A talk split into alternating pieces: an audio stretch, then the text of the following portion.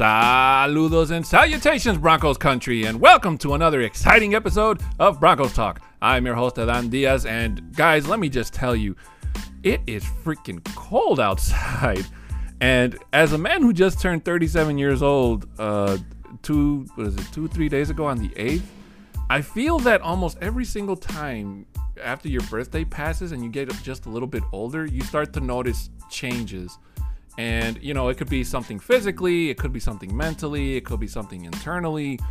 I kind of started to feel, and don't get me wrong, guys, I even though I was born in Mexico, I, I love the cold because I was born in January, even though in Mexico, it's never this cold over there. I mean, don't get me wrong, I, I haven't been there in years, but it's nowhere near as cold as it is here in Chicago. But I kind of feel like my body temperature gets colder every single year, you know, like my hands feel colder, my feet feel colder, even though I'm wearing gloves, and unless I'm sitting in a car or standing in a house with the heatful, I mean, I don't know. I could be just, it could just be myself ranting, but you know, it's it's great to have been able to reach thirty-seven, and I hope to reach, you know, many, many more.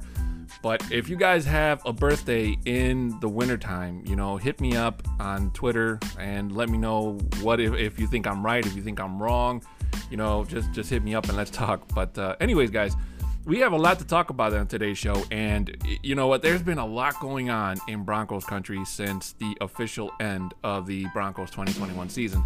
And it's been, you know what? They, they like to joke around with Denver about the quarterback carousel. How about this coaching carousel we got going on? I mean, my God. And the fact that there's only thirty-two coaching jobs in the N F L and there's this many vacancies, it's, I mean, don't get me wrong, there's usually one or two, maybe even three head coaches fired, I would say normally in during the year. But this one kind of seems to be, maybe it's just me, it feels like I said it's at an all-time high. So we will get to the coaching Uh, decisions and what my thoughts are on that in the second half of the show. But for the first half, you know what? I know you guys don't really want to talk about it. I know some of you guys in Broncos country are still feeling and reeling over what should have been a, a decisive win against the Kansas City Chiefs. But unfortunately, guys, we didn't win that game. We lost, and the Broncos officially went into double-digit losses again for the season. Now, uh, you know what? The head coaching decisions I was really hoping would get better. I mean, we did see flashes of it over the last year and the year before in Fangio's first year. You know, we started seeing him. Okay, he actually learned how to sort of use his timeouts his first year. Then last year in the very last game, he ended up fucking that up again and giving it, giving the Raiders a timeout, let them get their shit together, and then they went in and scored. So, and then in, in this game, and you know what, this this my whole thing is going to be all over the place. I, I, I'm not going to go quarter to quarter like I normally do. It's going to be scattered, in other words.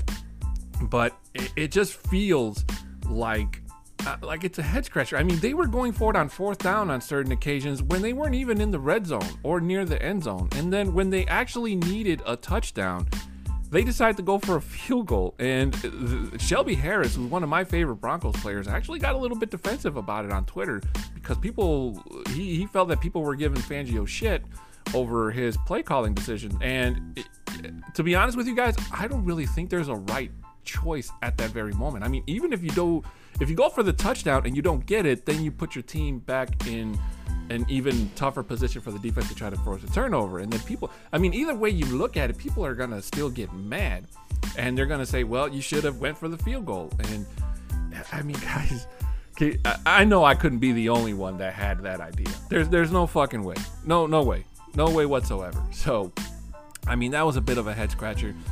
Uh, the, the Pat Shurmur offense, I was really hoping with this, with his back up against the wall, maybe he would try to come out and do some things or some other things that we haven't seen, you know, even though we've seen flashes over it over the, his tenure with Denver, the, to try to convince George Paton to save his job. But unfortunately, that didn't happen, and we kind of saw some of the more Shurmur-esque type of plays.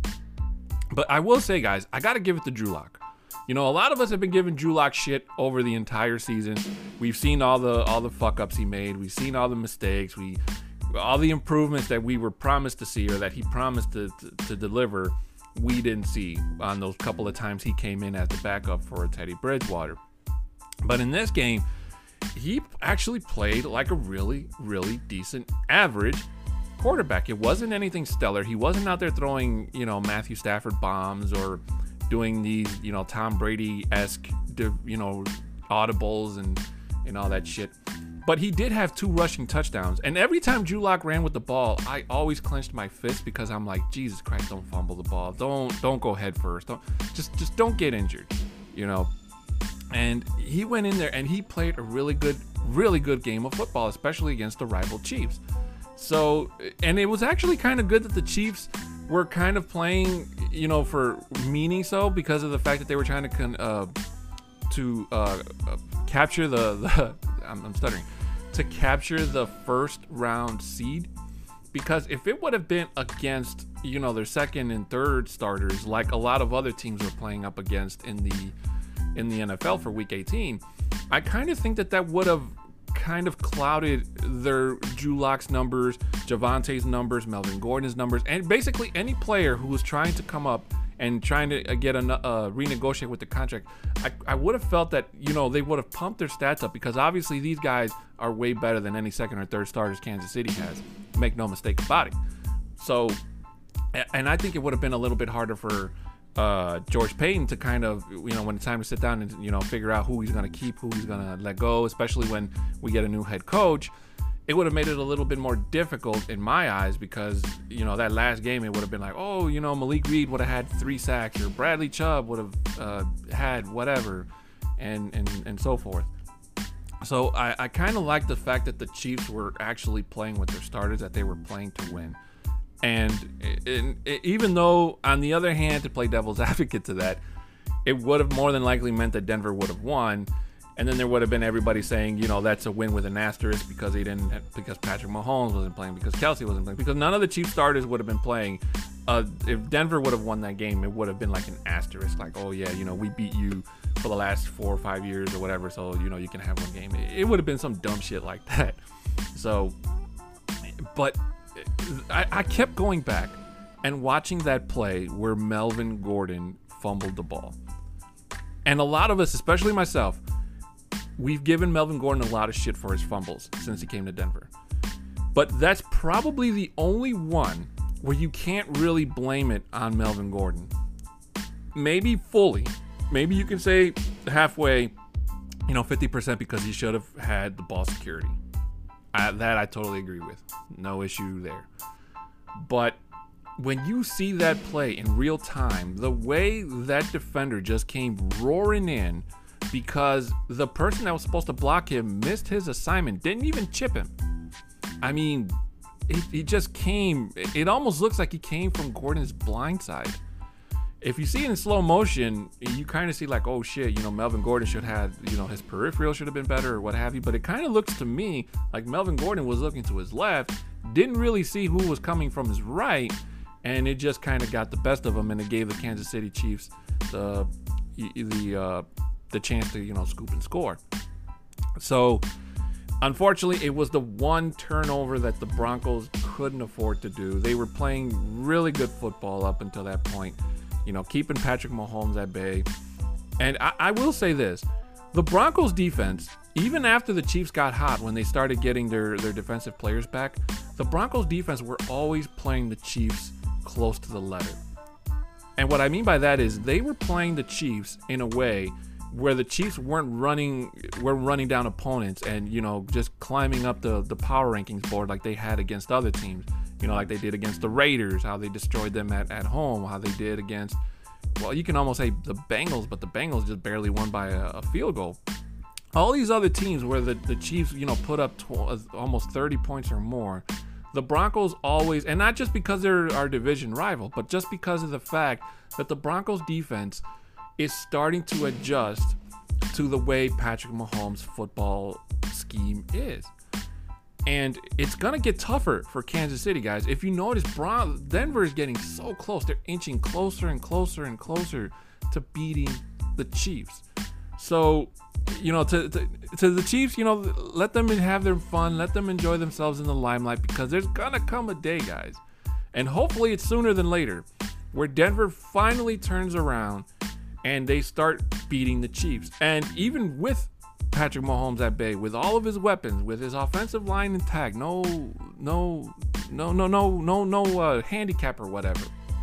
It's it's gonna, it's just gonna feel like they finally got it. And it sucks that it took so long. But when you've seen all the head coaching changes we've had, all the offensive coordinating changes we have, I mean, it's really difficult to go out there and and go up against a guy like Patrick Mahomes, who I'll say to the Chiefs, they got really fucking lucky in getting in that draft, and not to mention getting him, but you know, having a guy like Andy Reid as the head coach on that team and what he's done for that team uh, since he came to Kansas City. So with that being said, guys, I mean, now the question is, what about Drew Lock? What's going to happen with Drew Lock? Teddy Bridgewater is more than likely not going to come back. I really don't see George Paton paying that man his uh, contract of twenty-five million dollars. I have a feeling he's going to let him test free agency. There are a lot of teams out there that need a quarterback. Hell, who knows? He could go back to, to Carolina. I mean, Carolina played like they played even worse this year than they played last year. They're terrible.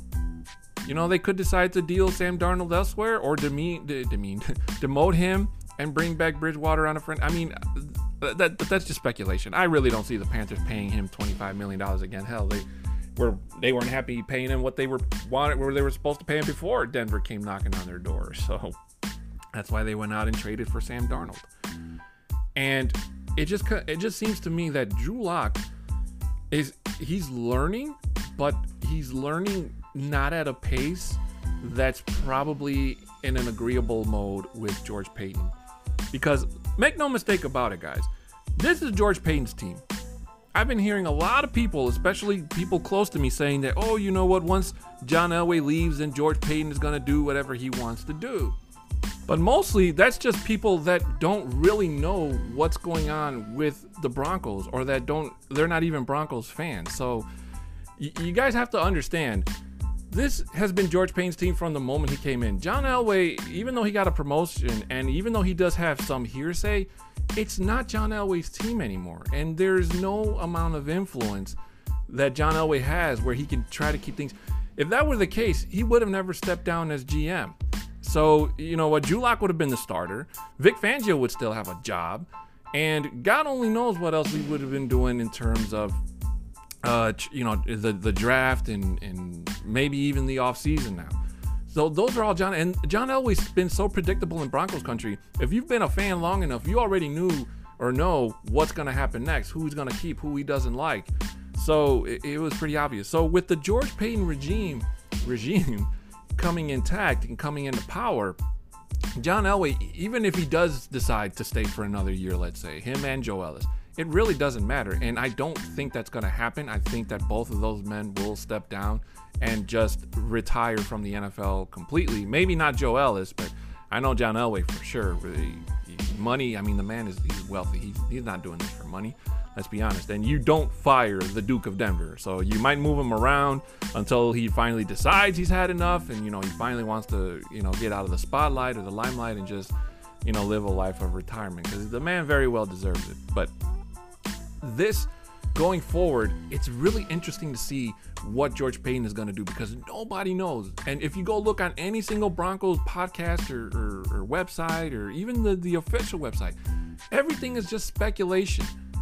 From the people that he wants to interview to just who he wants to sign in the draft, if we still have draft picks by then, who he wants to try to trade for, if he goes all in on either an Aaron Rodgers or, or uh, uh, Russell Wilson, or who he might draft in the draft if Denver doesn't, you know, go out and get a big name quarterback in when free agency kicks off. I mean, there is just so much going around. And it is, let me tell you guys, it is even more exciting than when we found out Paton was coming into town last year, because now we kind of got an idea of what George Paton wants to do and what he likes. And if he sees something he doesn't like, he's not going to go for it. A lot of people are still giving him shit over the whole Justin Fields thing and passing up on him, and and maybe even Mac Jones. I did read a couple of tweets about him uh, passing up on Mac Jones, saying that, oh, you know what, if we had if we would have had Justin Fields, then the Broncos would have been a better team, or hell, even a Mac Jones. And that's not exactly true, because Justin Fields is still a rookie. He's gonna be great in Chicago, make no mistake about it. He just needs the right coaching staff around him. And that's the exact same problem he would have had if he would have came to Denver. I truly believe that if Justin Fields would have gotten drafted instead of Patrick Surtain, Justin Fields would have still not done enough in a in a Pat Shurmur offense to put the Broncos towards the Super Bowl. Maybe, maybe a playoff, uh, playoff run, possibly. But playing behind Bridgewater and then coming in, and it's just, it, it, I, I just don't trust Shurmur. I never did. So if I don't trust my offensive coordinator, and apparently neither does the G M, because he went over both of those big name quarterbacks and he went out and got himself uh, Patrick Surtain. And to me, that was the great, great, great pickup. I, I mean, Micah Parsons was all was also there. He could have went with Micah Parsons, but unfortunately, Micah Parsons' uh, long history kind of made it cloudy. And you know, there were teams that at before that selected before him that weren't really ready to take that gamble. But Jerry Jones said he just threw his hat and say, "Fuck it, I'll take him." And he turns out he turned out to be a great defensive player so far for the Cowboys. And Patrick Surtain is going to be great in Denver. Make no mistake about it. Even with Vic Fangio gone, it's it's gonna be uh, a, it, it, it, we don't know if Ed Donatell is gonna st- stick around. More than likely, even if he wants to, and he has gone on record and said that he wants to, when a new head coach comes in, it could be, you know, more than likely they're gonna start bringing in their own people. And unless Ed Donatell wants to play fair game, if the head coach wants to keep him around, or he could go and follow Fangio, just like he followed Fangio from Chicago. I honestly believe if Ed Donatell would have stayed in Chicago, Chicago would have been better off, even with uh, them hiring Chuck Pagano. And I got to tell you, I'm really glad that John Elway did not hire Chuck Pagano to replace Gary, um, not Gary Kubiak. Uh, I can't even think of his damn name. Uh, but the guy before Fangio, it, it'll come to me. And uh, it, it just it just goes to show you. And, and don't be worried about Vic. I love Vic. His being here from Chicago and seeing what he did with that defense and getting a guy like Khalil Mack for him to, you know, play around with was just amazing. And let me tell you guys, if you don't live in Chicago, twenty eighteen for any Bears fan was amazing. I mean, even though the offense was struggling and they were in a bit of mediocrity with uh, Mitchell Trubisky, I mean, the defense was just going out there and they were just kicking ass and taking names. And if it wasn't for a stupid double doink, who knows how far that Bears team would have gone, because their defense was that good. It was that impressive, you know. And if I'm not mistaken, that was probably the same year Coach Nagy won Coach of the Year, even though it was Vic Fangio and his defense that was making Matt Nagy look like a Coach of the Year. And then look what happens. He, Vic Fangio leaves, the defense starts crumbling down little by little, and then uh, Matt Nagy doesn't look like such a big... Uh, great choice for a coach after three or four seasons. And you can ask any Bears fan that, even if they're Matt Nagy supporters, they're going to say like, eh, well, you know, this first year was a, you know, the Cinderella year, but then after that it just turned into a pumpkin and the, the fairy godmother never came back, it seems. So I, I I will admit I will I will miss that uh, I will miss Coach Fangio's gameplay, and uh, I'm getting a little ahead of myself. But back to this game. You know, it, it did feel weird watching a Week eighteen game, and, you know, even the announcers, everybody, whether you're a spectator, an announcer, or even the players, there's just something that felt kind of off. Y- you know, it kind of felt like it maybe it was what the Pro Bowl, you know, a lot of people give the Pro Bowl shit because the players go and they don't really try. They just go because it's usually in Hawaii or somewhere warm, and they get an incentive if they play. But even if they do play, it's like all half-assed and it's like, yeah, yeah, whatever, you know, it's a, we'll see you in September type of thing. So, but it was great to see. And the fact that this season just flew by, guys. I mean, I can still remember when I sat down in this chair and I started commenting and talking to you guys about week one and how excited we were to see Von Miller back and, you know, see what Teddy Bridgewater brought to, uh, to the team. And just, it was all like balls to the wall type of thing. It was supposed to be great. It was supposed to be momentous. Is that a word? Momentous? Momentous? I don't know. And then uh, th- those first three games, guys, were great. And then after that, it just started going, just going downhill from that. uh, you know, the games we were supposed to win, we didn't win. The games we thought we were supposed to lose, we we lost, we won.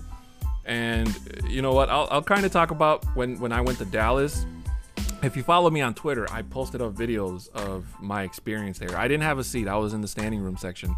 First time I've ever been to a stadium where I was in the standing room, which was actually kind of comfortable because me being a really big guy, stadium seats are not my friend. They're usually meant for people that are not six foot ten.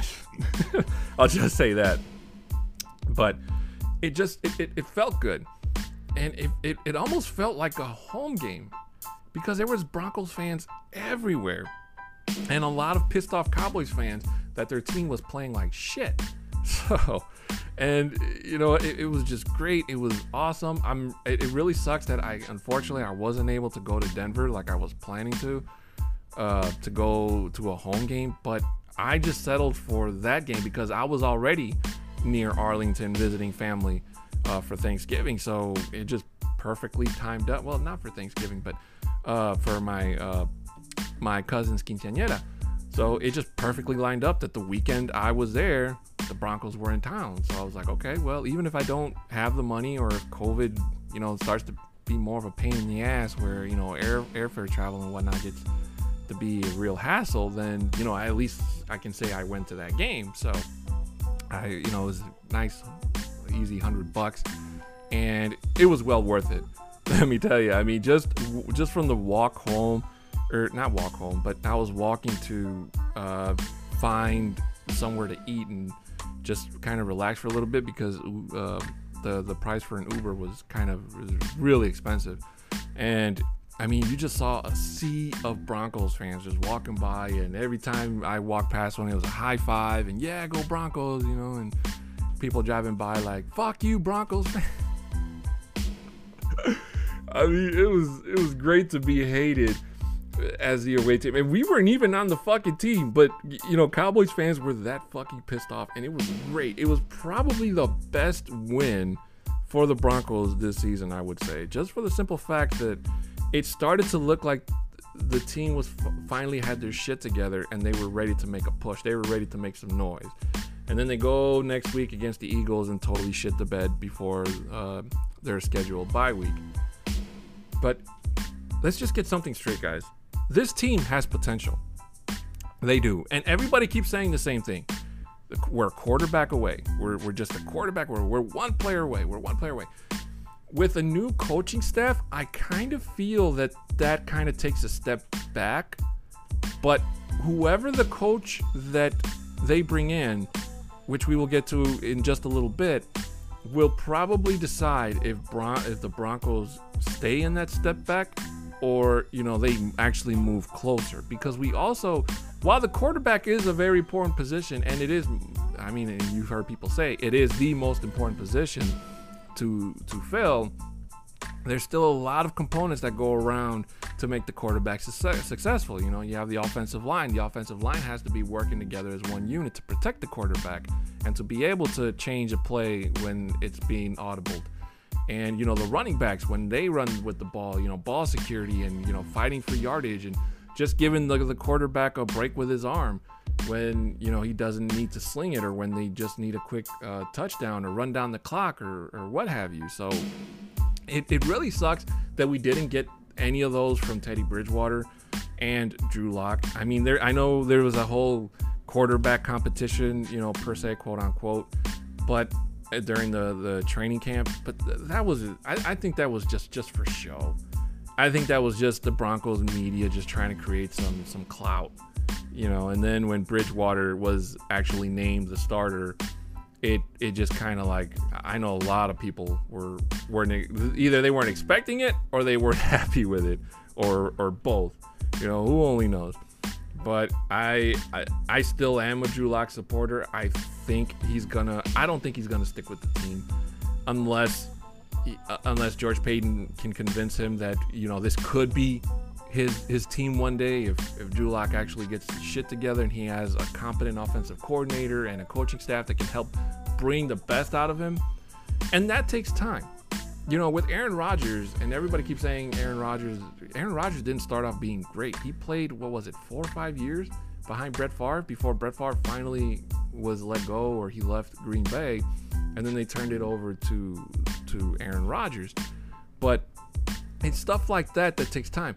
You can almost kind of make the same argument with Brock Osweiler, you know, him sitting behind Peyton Manning, and I can see why uh, John Elway was trying to keep Brock Osweiler in Denver in twenty after the Broncos won the Super Bowl.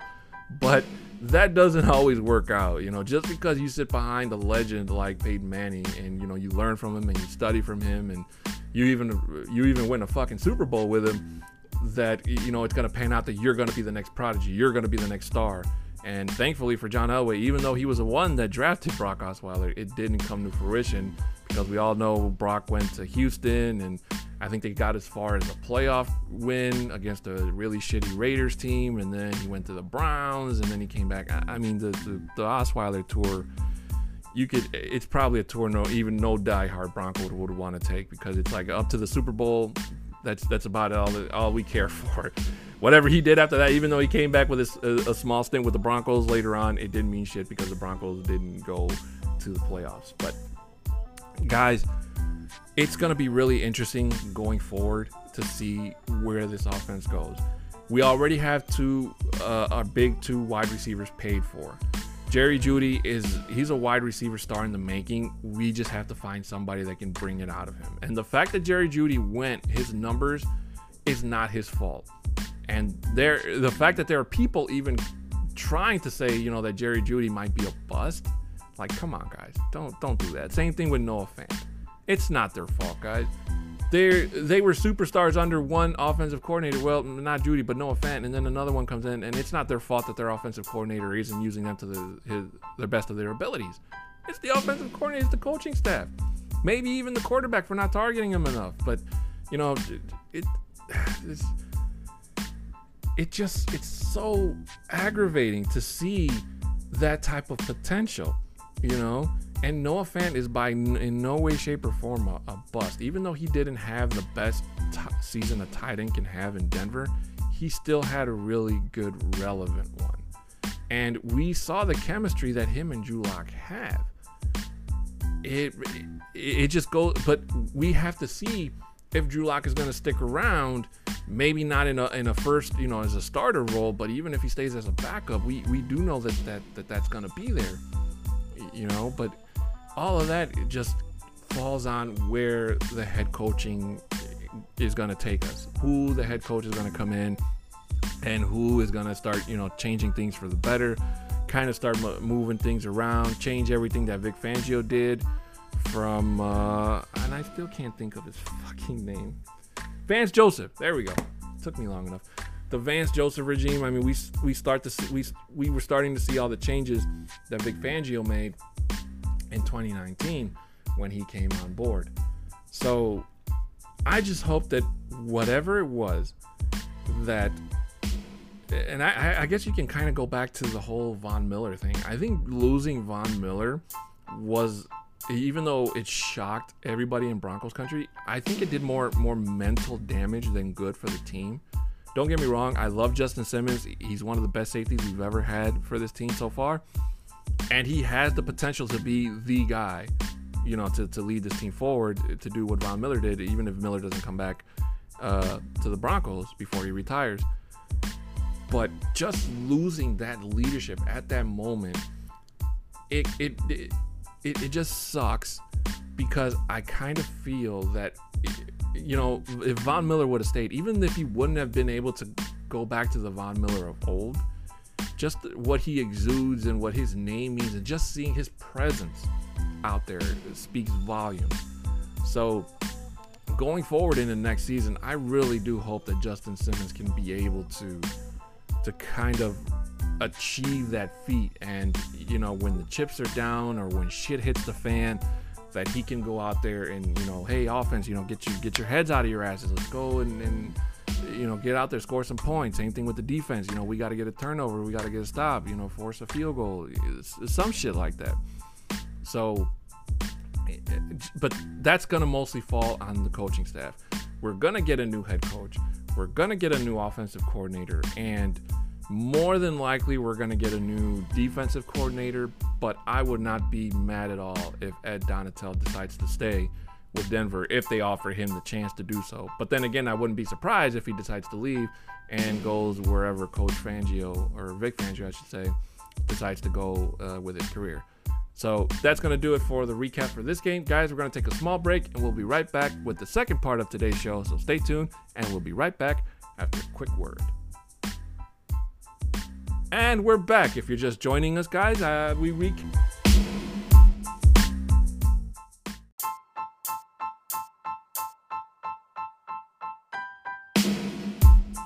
recap the very last Broncos game. And uh, I know it wasn't the best recap, but I'm still kind of ac- getting acclimated to the changes. So I I, I know I I, re- I wrote about uh, blah, blah. I wrote down a bunch of stuff, and it's like I'm kind of skimming through it, but you know, bear with me. I'm, it'll take some getting used to, but the, the the main talk right now in with Broncos country is just the fact that we need a new coach, and it came to no it came to nobody's surprise that Vic Fangio was let go. It probably surprised people that uh, George Paton didn't wait until Monday, which in previous years, you know, Black Black Monday as it's referred to. That's when a lot of teams started letting their coaches go after they played their Uh, final game of the season. But you know, with a new week intact and with the Broncos playing a day before everybody else, along with the Eagles and the the, the Cowboys, they uh, George Paton means business. And if he's gonna turn around and try to get some of the egg that fell on the Broncos' face, I think that was a really good way to start, just to kind of say, all right, you're gone, and Pat Shurmur's gone, and Tom McMahon is gone. So. And the list of names that George Paton wants to interview is just crazy long. I mean, with John Elway, it was either like three or four people, and we didn't really get to know whose names those were up until maybe closer to the Super Bowl. And it almost seems like George Paton wants to interview anybody that knows about football in the N F L, whether he has a history with him when he was with the Vikings, or whether they've won Super Bowls or played with, you know, N F L legends or, or what have you. If you've ever touched a fucking football, it seems that George Paton wants to talk to you. He wants to sit down and have, I'm guessing, virtual meetings, since they don't do the uh, flying in and, you know, kind of pampering their whoever they're, they're projecting to try to get, kind of like they do with the free agents. Uh, at least maybe they used to, I don't know. But I have a very good feeling that George Paton is going to get his guy. I really do. Who that guy is going to be, I have no fucking clue. And I can't sit here and tell you guys it's it's it's leaning to be A, but it could be B, but then there's C. I mean, you can go all the way down the fucking alphabet, and one of those letters is going to be right. But which one it is, I don't know. If the N F L draft has taught us anything about George Paton and his decision-making, it's that he usually gets, he throws around, you know, a couple of names in the N F, in the in the draft anyways, and then he's like, okay, well, what do you guys think of this? It kind of gives you that whole feeling that, you know, with John Elway, it was just maybe he told one or two people and then that was it. But with George Paton, it kind of gets like, it feels like he gets feedback from everybody, and then it's like, well, what do you, how would you feel if we, you know, drafted this guy over this guy? And then, you know, get he seems to get his ducks in a row, and then he makes his final decision, whether it goes against the feedback he got from the people he asked. And he it seems like he really doesn't give a damn with if Broncos country likes the pick or not, but which is really great, because we kind of need that on this team. I, I mean, aside from, you know, finding somebody to buy the fucking team and, and assume some type of ownership, which hopefully that gets resolved this offseason as well, you have to really respect the man's bravado. You you really do. And it feels, and it's going to be, that no matter who George Paton picks, some people are going to love it, some people are going to hate it, because they're more than likely going to judge them from where they were before they came over here, who they might bring, and, you know. But I don't think we're going to get an actual idea for that until, if I had to guess, it would probably, I would say it's probably going to happen after the Super Bowl. I would think so, because a lot of the players that, or players, the, a lot of the personnel that he's looking to get, most of them are in playoff contention as of this recording, except for one for the Lions. And I hope he stays away from Mike Zimmer, because Mike Zimmer, if he couldn't do shit with Kirk Cousins, I, I don't want him sniffing anywhere near near Denver, even if even if he's not a head coach or, or as an offensive coordinator. Just just stay away. And, you know, same thing with, with Matt Nagy. I hope he doesn't come come to Denver, even if that's enough. See, and that's the one of the things that kind of people have to remember, that it could be somebody that's going to be picked or plucked from somebody else's coaching tree. You know, like Matt Nagy came from an Andy Reid uh, coaching uh, system. And a lot of people in Chicago thought he was going to implement those things that Andy Reid did. Same thing with uh, teams that grab people from the Belichick tree, that they're going to come in and, you know, turn shit around, and it's going to be the next, you know, they're going to get the next Brady. They're going to get the next uh, amazing defense and run the division and, you know, contend for Super Bowls for the next twenty years. But that's not just how, that's not how it is. You know, just because you work with somebody doesn't mean you, you implement their style, you know, step by step or word by word or, you know, to the letter. It's just you use their style maybe perhaps, but you kind of change some things around. You know, you change defensive schemes, you change offensive schemes. But the thing that's going to make this head coaching job more attractive is the amount of control that George Paton is going to allow them to have, which is something that the previous G M in John Elway, I don't feel he gave a lot of his previous head coaches, except for the exception of Gary Kubiak. I believe that Gary Kubiak had more control or more say than Vance Joseph and even Vic Fangio did, just for the simple fact that John Elway and Gary Kubiak go way back to when they were both quarterbacks for the Broncos. And if you didn't know, Gary Kubiak was the backup to John Elway, if I'm not mistaken, in those first three Super Bowls where the Broncos lost, before he uh, be, uh, retired and became an offensive coordinator. And correct me if I'm wrong, guys, but I'm pretty sure that's that's correct. And you know what? And then when when when shit started to hit the fan, it was kind of like, okay, well, John Elway would always try to find like a scapegoat to to kind of put the blame on. Not only that, but John Elway wasn't the best man at, you know, spending money. And when he did spend money, he spent it on like the worst possible positions. Like right tackle was probably one of his worst positions he spent a lot of money on. And I could sit here and tell you everything from Ja'Wuan James to, what was the other one? Donald Stevenson, and what was the other one? Mena, Mena, Menelik Watson, I think. I mean, those guys were really expensive turnstiles. And in Ja'Wuan James' case, he was just a really expensive, not even a turnstile, because at least a turnstile, you get your money's worth eventually, and you have to use it a bunch of times before it breaks. Is and but this going forward, it, it all depends on who they're gonna give George Paton an ultimatum, you know, especially when George Paton is sitting, or I'm gonna say sit, or, or staring at the the man he wants sitting across from him, and it's like, all right, well, if I'm gonna come and coach this team, doesn't really matter how attractive the offense looks and how great the defense looks. It's gonna be, I want to be able to, you know, pick my own offensive coordinator and my own special teams, and I want to be able to do this and do that, and you know, they're gonna want some control. And nobody in Broncos media is going to actually know just how much George Paton is going to, just how much leeway Paton is going to be able to, to give the next head coach. But I would say it should be enough where it's like, okay, I'm going to let you go and, you know, do your thing, have your Cinderella year. You know, it could be for the best, it could be mediocre, or it could be complete shit where the Broncos are in the basement again and they've only won like three or four fucking games, which isn't likely.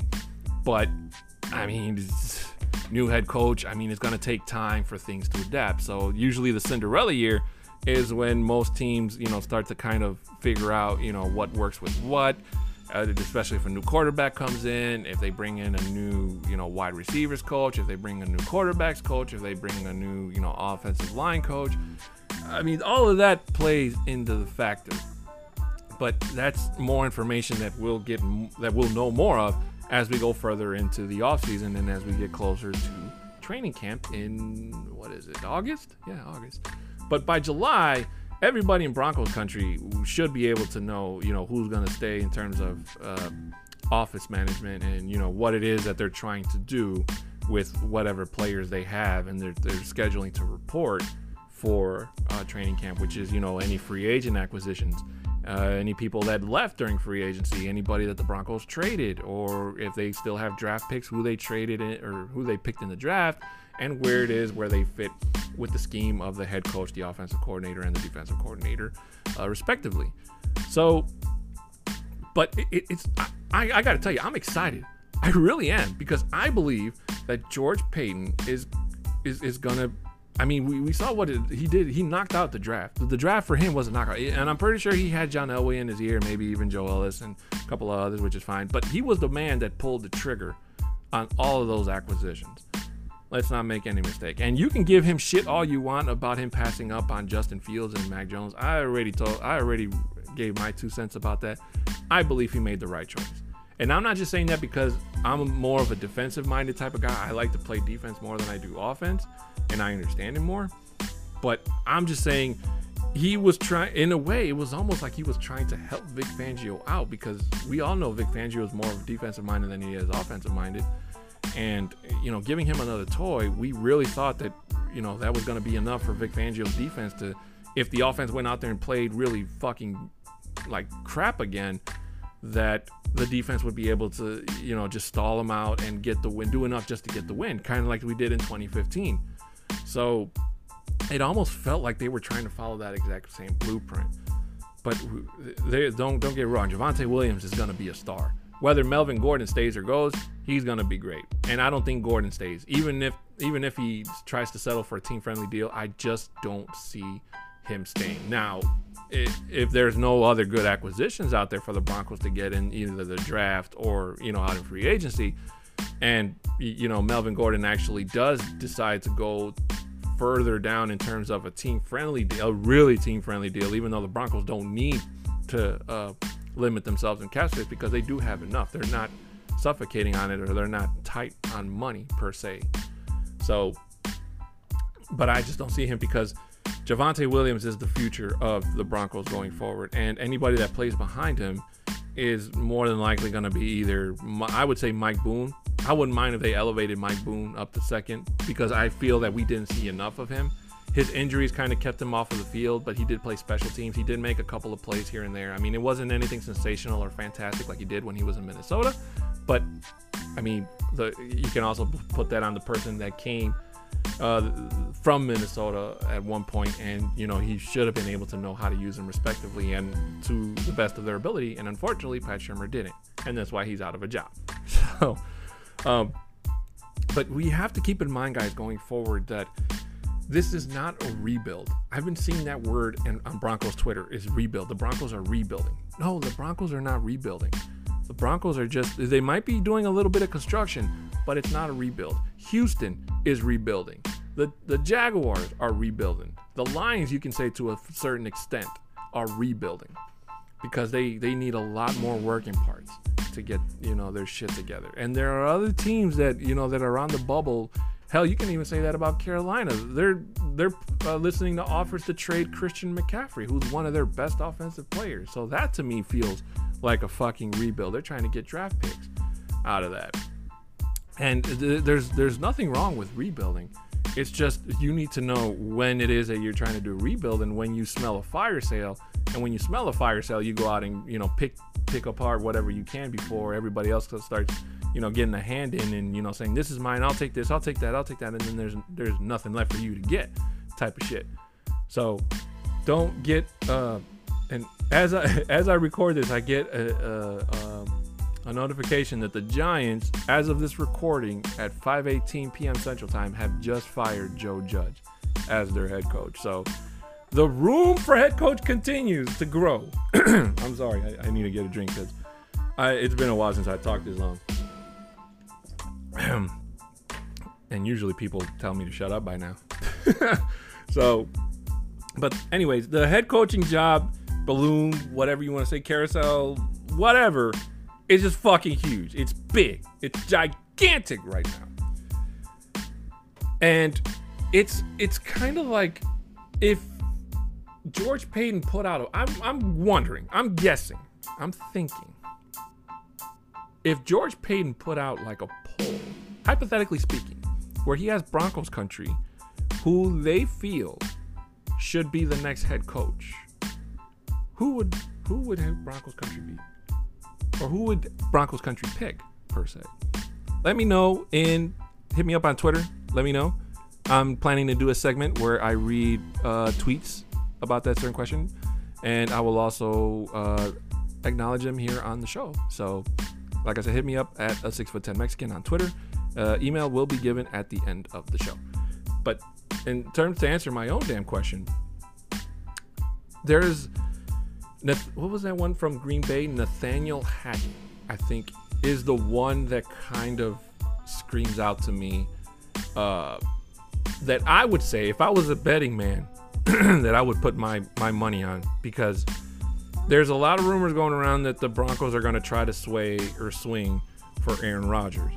And if George Paton really wants Aaron Rodgers to come to Denver, he's going to try to take one of their best uh, personnel away from him and try to use him as bait to get uh, Will, I was going to say Wilson, Rodgers to come to Denver. It also could it could, it could also be Russell Wilson. And it's more likely that it could be Wilson than Rodgers, because there's less loopholes for Wilson uh, to acquire Wilson, and we all know of the of the shit that Seattle's going through right now in terms of uh, how their season has gone, and they've had one of their worst seasons since Russell Wilson became the quarterback. So things are not looking good for them.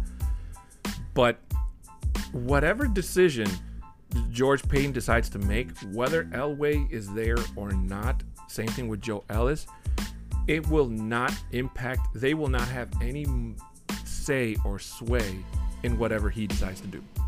Let's just get that, let's just get that in, on point. Because I know the people that were were saying that shit to me, I know they listen to this podcast, and you know who you are. I'm not going to I'm not going to put you on blast.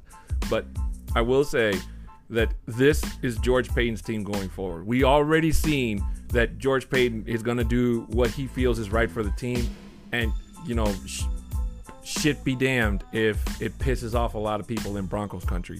So whether you've been with this team for years, whether you've been with this team for a couple months, or whether you just got drafted and then you haven't even suited up as a Bronco and then you get traded to some other fucking team, it does not matter. George Paton was hired to do a job, and so far, I feel he's really doing up to, he's really doing a good job. He really is. And I mean, the only fault you can give him, and the one that I can give him for, is him going and acquiring Teddy Bridgewater. Now, I I, did, I have caught shit over that, because a lot of people were like, oh, well, you know, it, it should have been a quarterback competition, you know, Drew Lock sucks, and, you know, blah, blah, blah, which is great and all, but I wasn't high on Teddy Bridgewater to begin with. So I was sketchy when, you know, reports started to surface that he went out and, you know, he was talking to Carolina and they were trying to work out uh, a deal where he would come over, but, you know, the Broncos didn't want to pay his whole salary. So, and, and kudos to him. He got it done. He wanted Teddy Bridgewater. He got Bridgewater. Unfortunately, Teddy Bridgewater was not the player he expected or anybody expected him to be, especially when he was handed the keys to the offense and, you know, his veterancy and, and everything that he had over Drew Lock was what won him that job. It wasn't because of his arm. It wasn't because of his ability to scramble. It was just simply for the fact that he was in the league longer.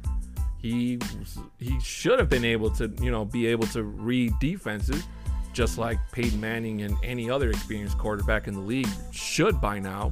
Drew Lock has not been able to do that yet. And even in the couple of audibles he's called, they haven't been like magnificent.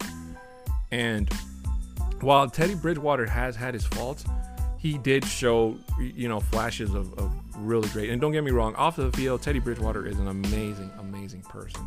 And I really do hope he, you know, he's not in any sort of health uh, uh not not I don't want to say disability, but you, you know, that Im- Im- impediment, is that a word? Yeah, that, that's a word, right?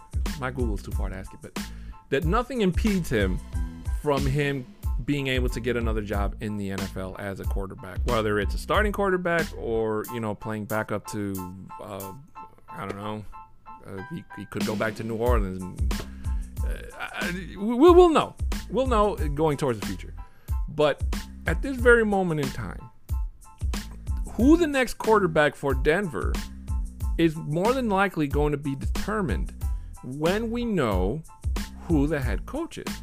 Because whoever the, the head coach is going to be is more than likely going to give out a sign where it's like, okay, we know who they want. And even then we could be wrong, because we could be like, oh, well, if it is Nathaniel Th- uh, Hackett, let's say, for example, they're going to go and get Aaron Rodgers. They want Aaron Rodgers, and then they go and get Russell Wilson. Or, you know, they go and get, I don't know of any other quarterback. The point that I'm trying to make here, guys, is that we don't know. I mean, only George Paton knows. And even then, maybe George Paton himself doesn't know, because, I mean, the, the carousel, the wheel just seems to get bigger. As I just reported to you guys a few minutes ago, the Giants had just let go of their head coach as of now. So it's not just George Paton looking for a guy. It's all these teams that are looking for someone to be the guy, the man, the person to come to their team and turn it around for the better. Who that guy is going to be, we don't know. When is it going to happen? We don't know. Everything is speculation at this point, but I, I, I, got, I got to tell you, it's it's really exciting, because it's great. It's well, in in a in a way, it's kind of great not to be able to know who it is that's going to come in. I mean, with John Elway, we kind of had an idea. It was either down. It was kind of like, you know, I don't know, one of those talent shows where it was down to like two people, and then it was either going to be this guy or this guy. And then when you got it, when we finally knew before John Elway even knew, it was kind of like, uh, you know, we got to make a decision on it, or our opinion, before uh, the Broncos media or the front office was able to make it official. But with George Paton, you have to be excited, guys. And if last year, his first tenure, has been anything telling, it's that hopefully the best is yet to come. So, guys, that's going to have to do it for today's episode. I know I'm keeping it a little bit short, but unfortunately I have some errands to run, so I do apologize. And aside from who, there's there's really not a lot towards the Broncos news to talk about, to be honest with you, unless we we can sit here and talk about quarterbacks and running backs and who stays and who goes, and but all of that stuff we won't really know until after the Super Bowl, you know, until we see who's gonna go out there. Uh, we might see names getting dropped here and there, you know, future contracts being signed and all that good stuff, which is great. Hell, we might even start getting an idea or two of who the Broncos are going to sign, and that's going to make for a great talking point. So, of course, like I said, guys, please hit me up on Twitter at a six foot ten Mexican with your questions or comments or anything. I'm going to make sure to try to answer them to everyone to the best of my ability and knowledge. And also, you can also email me at broncos talk twenty twenty at gmail dot com. Same thing, comments, questions, ideas, or what have you. I always love to hear and talk to you guys. So hit me up on there. Make sure you guys tune in, hit that uh, like button, subscribe. If you want to be uh, uh, support the channel, be a listener support, I truly would appreciate your uh, donation if you would like. Otherwise, I do hope you enjoy the content. And with that being said, guys, have yourselves a wonderful day. And as always, go Broncos.